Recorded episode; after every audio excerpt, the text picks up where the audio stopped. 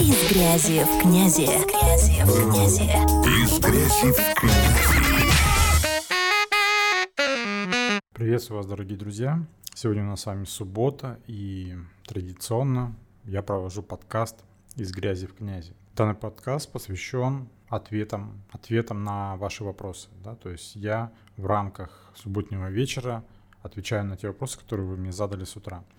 Но подкаст выйдет, скорее всего, позднее, потому что мне его нужно будет еще смонтировать, так как я сегодня решил поменять э, формат записи и параллельно записывать его еще на видео, чтобы делать с него нарезки на короткие ролики. Поэтому э, так быстро все не получится сделать. Ну, давайте приступим. Сегодня у нас с вами три вопроса, да, ой, три, пять вопросов, и я постараюсь на них сейчас емко и интересно ответить. Итак, первый вопрос. Какие виды работ могут уходить в обслуживание сайта? Минимум и максимум. И какая плата единоразовая за месяц? Фиксированная или от количества работ? Какой опыт есть и что более выгодно? А, вопрос очень объемный. Здесь э, я не буду сейчас перечислять прямо все работы, которые, необход... ну, которые можно предоставлять клиенту да, э, на техническое обслуживание, потому что я уже много раз говорил, что это зависит все от конкретного сайта, от конкретного клиента, от конкретных ваших взаимоотношений, как у вас построился диалог во время работы над сайтом. От этого будет очень много зависеть. Здесь и то, как вы себя показали, и то, как а, вы сделали сайт, как быстро, да, то есть там, возможно, а часть работы э, в процессе создания сайта перейдет в обслуживание. Такое тоже бывает, когда ты не успеваешь, либо а, по ценнику клиент не влазит в ну, вот эти работы не влазят да, в создание сайта, и мы их переносим просто на техническое обслуживание. Но если так взять из головы, да, просто какие-то работы, это самые банальные. Это написание текста в блог, это техническое обслуживание сайта, это обновление различных его модулей, компонентов, да, это SEO-оптимизация, потому что бывает зачастую, что ты когда пишешь контент, ты еще и э, его оптимизируешь, title ы, description ы, заголовки, то есть это все грамотно прописываешь. Дальше какие могут быть работы? Наполнение товарами, корректировка товаров, а, удаление товаров, добавление новых товаров. Все зависит от сайта, да, то есть если это интернет-магазин, то, соответственно, это работа с товарами. Если это а, просто корпоративный сайт, то это работа с блогом. Плюс различные обслуживание сайта в плане работ, мониторинга его работоспособности, проверка его на вирусы. Это анализ а, Яндекс Метрики, это анализ э, вебмастера, чтобы не было ошибок и много чего еще, да, то есть чтобы сайт работал. По сути, я беру с клиентов оплату ежемесячно за их спокойствие, что у них сайт работает и с ним ничего не случится. То есть это полностью моя забота. Более подробнее я, конечно, рассказываю, как правильно предлагать эти работы, да, как правильно составлять список. То есть мы берем прямо конкретно какой-то сайт и придумываем ему работы. Придумываем в плане не то, что мы фантазируем лишь бы да, срубить бабла, а именно придумываем исходя из а, необходимости, да, то есть из контекста этого проекта. Вот более подробнее об этом я рассказываю на своем годовом наставничестве. Там прям целый есть раздел, где мы прям прорабатываем именно вот эти вот э, работы, которые нужно включать в техническое обслуживание. Следующий вопрос но он уже не связан про сайты. А как ты относишься к мату? Ну, я считаю, что а, мат — это допустимо. Понятно, что я сейчас говорю про себя, да, э, в контексте своей жизни, что а, мат для меня допустим. Но, во-первых, надо знать где, с кем, как, по какому поводу. То есть я дома использую мат, но не при ребенке. Да? То есть я могу что там выразиться, да, как-то эмоционально проявиться, но это не при дочери, это без нее. Соответственно, и в общественных местах я тоже не использую мат. Ни в автобусах, ни в кафе, ресторанах, ни в каких-то, где присутствуют посторонние люди. Нет.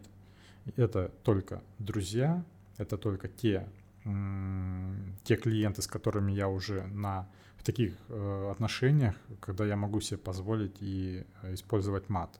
Да, не в их адрес, а чисто для констатации какого-то факта или же ситуации, или же для юмора, да, я очень люблю использовать мат для м, скрашивания ситуации, там, для того, чтобы сделать ее смешной, повеселее, да, то есть там же, ну, знаете, да, когда можно матюкнуться так, что это в тему, и это смешно, да, э, иногда для донесения какой-то информации, э, да, там, не знаю, каких-то людей, там, помощников, либо просто с товарищами общаюсь, а, либо от злости, и выражая эмоции, я могу материться.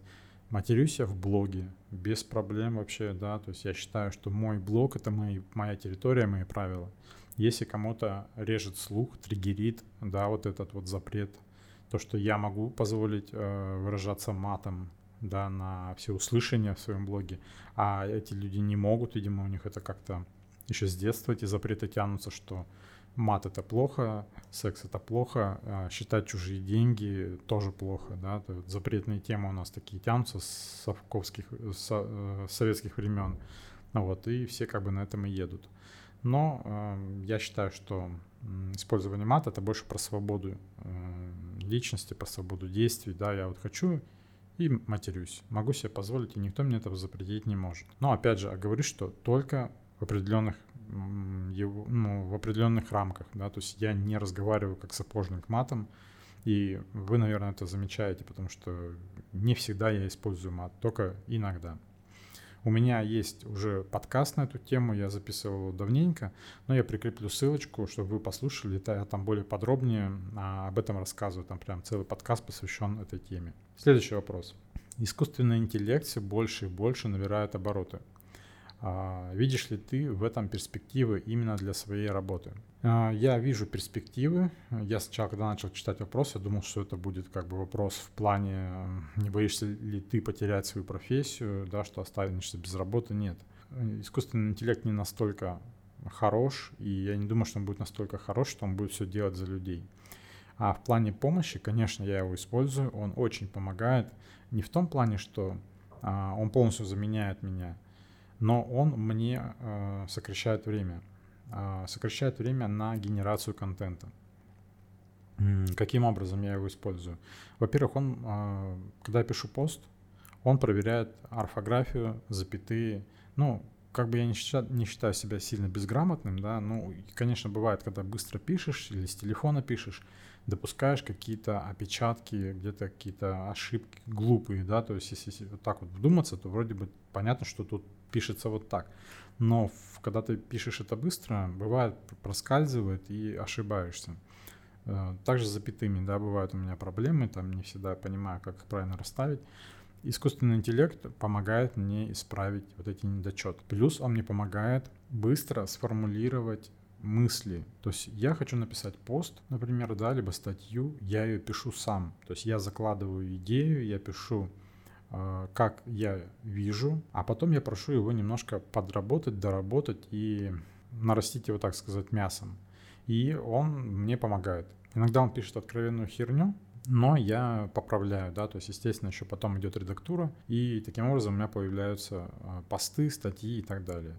Нельзя сказать, что я полностью эм, отдаю это все на выполнение искусственному интеллекту, потому что если кто работал уже, да, с тем же чатом GPT, а, с Notion AI, там их много, да, всяких, то вы понимаете, что а, они пишут не так, как мы. То есть это все равно можно отличить текст, написанный искусственным интеллектом, и текст, написанный реальным автором. А, потому что выражения, слова, как это формулировки, да, вот эти все, это все равно отличается. Я его использую в качестве просто помощника, типа редактора или какого-то вот такого сотрудника очень помогает. Плюс он помогает избавиться от э, синдрома э, белого листа, когда ты не знаешь, что написать. Ты можешь придумать какие-то темы, попросить его сгенерировать. Понятно, он там много генерирует какой-то чуши, но из этой чуши можно выбрать э, интересные идеи для постов, для тех же роликов. Поэтому я, конечно же, им пользуюсь, и он очень помогает. Следующий вопрос. Темы для постов Reels придумываешь сам, где берешь вдохновение. Здесь все просто. Я беру э, идеи у конкурентов. Это самый оптимальный вариант, и этого не нужно бояться. Знаете почему? Потому что э, даже если вы берете ролик конкурента, вы не сделаете его один в один. Ну, это глупо. А, у человека своя подача, свои эмоции, свои какие-то фразы. А, я беру чисто идею. Возможно, тему, да. То есть я беру тему, зачастую я беру тему даже не по своей нише, а какую-то стороннюю, но я ее адаптирую под э, себя, да, то есть под э, тему, сайтов, под тему продаж, под тему заработка на создании сайтов, масштабирования, да, вот этого всего. И э, делаю ролики. Потому что э, придумывать самому темы можно. Есть методика, она называется 12D. Э, а, когда ты делаешь распаковку своей экспертности, есть табличка, вопросы. Это все выписывается, прописывается, и получается там очень большой пласт э, тем для генерации контента. То есть там а, получается 144 темы, чуть больше, и ты можешь из них еще сгенерировать, да, то есть есть методики, но это как бы долго, и, а я просто быстро это делаю, соответственно, я постоянно а, мониторю ленту и Reels, и TikTok, и Zen, да, и сохраняю себе классные, интересные ролики, идеи, там, приколы какие-то. И пытаюсь это все переформатировать под себя. Вот таким образом у меня получается Э, выпускать каждый день по новому ролику. Если вы за мной следите, то вы увидите, что у меня уже довольно-таки долго, скажу сейчас, сегодня был 156 ролик подряд, без пропусков, каждый день выходит новый, ну пусть будет Reels, да, на самом деле я его публикую и в Instagram, и в YouTube, и в TikTok, и в Zen, и в ВК клипы. То есть и, и в Тенчат еще. То есть у меня э, ролики расходятся сразу на несколько соцсетей, поэтому у меня уже 156 ролик сегодня вышел. То есть это сколько? По 30 дней, это уже 5 месяцев, вот пошел шестой месяц. В планах у меня а, публиковать целый год без пропусков. Не знаю, справлюсь или не справлюсь, потому что ну, выхлопа я пока особо сильного не вижу от этих э, роликов именно в Инстаграме. А, есть выхлоп в Ютубе, там набираются подписчики, набираются подписчики в Дзене. В ТикТоке 27, 100 уже подписчиков, 27 100. Вот, поэтому посмотрим. Пока публикую, пока силы есть, э, еще запал не пропал. Поэтому смотрите у меня ролики каждый день новые. И давайте последний вопрос. Э, где ты искал и как выбирал помощников, которым делегируешь работы по разработке сайтов? Эм, здесь все просто. Часть помощников у меня это мои ученики, которых я обучал создавать сайты на Joomla. Кто, возможно, не знает, я до этого еще обучал э, созданию сайтов на движке Joomla, да, и у меня были как бы есть курсы, и вот э, ребята, которые более-менее справились, которые не забросили, а пошли дальше в эту тему, уже сами создают сайты, и, соответственно, они мне помогают. Плюс я беру э, помощников из э, смежных проектов, то есть у меня были проекты с другими разработчиками, и там были люди, да, то есть я постоянно с кем-то общаюсь, завожу новые знакомства, и э, вот этих людей сохраняю, и постоянно с ними э, в контакте. Соответственно, э, раз проект, два проект, и мы с ними срабатываемся, и уже потом работаем в команде. У меня команда не на зарплате, а это помощники, которые тоже фрилансеры, и, соответственно, их много, и кто-то бывает занят в один момент, кто-то бывает э, свободен, и мы с ним работаем. Либо мы его ставим в очередь, потому что если не важно, чтобы работал именно этот специалист, там дизайнер, да, потому что мне нравится, как он делает, нравится, как делает, да, то я обязательно как бы ему дам работу и а, подожду, когда он там закончит. Соответственно, я клиенту тоже говорю, нужно подождать, у нас сейчас есть очередь выполнения заказов. Вот, и клиенты ждут без проблем. А, есть еще тонкости, как а, искать помощников, где их искать, да, то есть э, есть тоже методики, как работать там с фриланс-биржами, с различными кворками, чатами, Telegram, но это я уже даю на своей годовой программе по наставничеству. А, там более подробно, да, рассказываю, как с ними взаимодействовать, с этими помощниками, как им правильно делегировать, так, чтобы они а, не кинули, так, чтобы они выполняли всю свою работу и не а, срывали сроки, как их проверять, да, как их отбирать правильно, да, чтобы посмотреть, на что он способен, и не так, чтобы ты взял помощника откуда-то, дал ему задание, перевел ему там аванс, а он либо проебался, либо он просто выполнил это все на отвали, и ты потерял деньги. и перед клиентом ты не знаешь, что, ну, как бы, как оправдаться, потому что прошло время, денег нет, э, работа говно. Вот чтобы таких ситуаций не было, э, я как раз таки рассказываю, как правильно это делать, чтобы не наступать на чужие грабли. На этом у меня по вопросам все. Хочу вам еще проанонсировать свой вебинар, который я вчера стартовал. А, сегодня он тоже был. Завтра снова будет проводиться вебинар, на котором я рассказываю, как зарабатывать от 250 тысяч рублей в месяц на создание сайтов и при этом, чтобы хватало времени на жизнь, а не вот упахиваться по 14 часов в день за компьютером, да, и получать за это 30-40 тысяч. Поэтому, кто желает, будет ссылочка сейчас под подкастом, да, там где-нибудь внизу. Переходите, это мой телеграм-бот, подписывайтесь, и вам придет сообщение с анонсом, когда э, стартует вебинар. Вебинар в записи, но не пугайтесь, это ничего такого, не обязательно мне там плясать вживую каждый день. Э, я сделал качественную запись, хорошую запись, более э, подробно все там разложил по полочкам, больше 100 слайдов показал. Там есть классные практические советы, которые вы можете применить уже в своей работе. Э, в плане, как искать клиентов, да, как там продавать. И, в принципе, вебинар такой годный, мне даже самому зашел. Поэтому переходите по ссылке, регистрируйтесь в боте и смотрите вебинар. Все вопросы мне в личку. А у меня на этом все. Спасибо за внимание и до следующей субботы.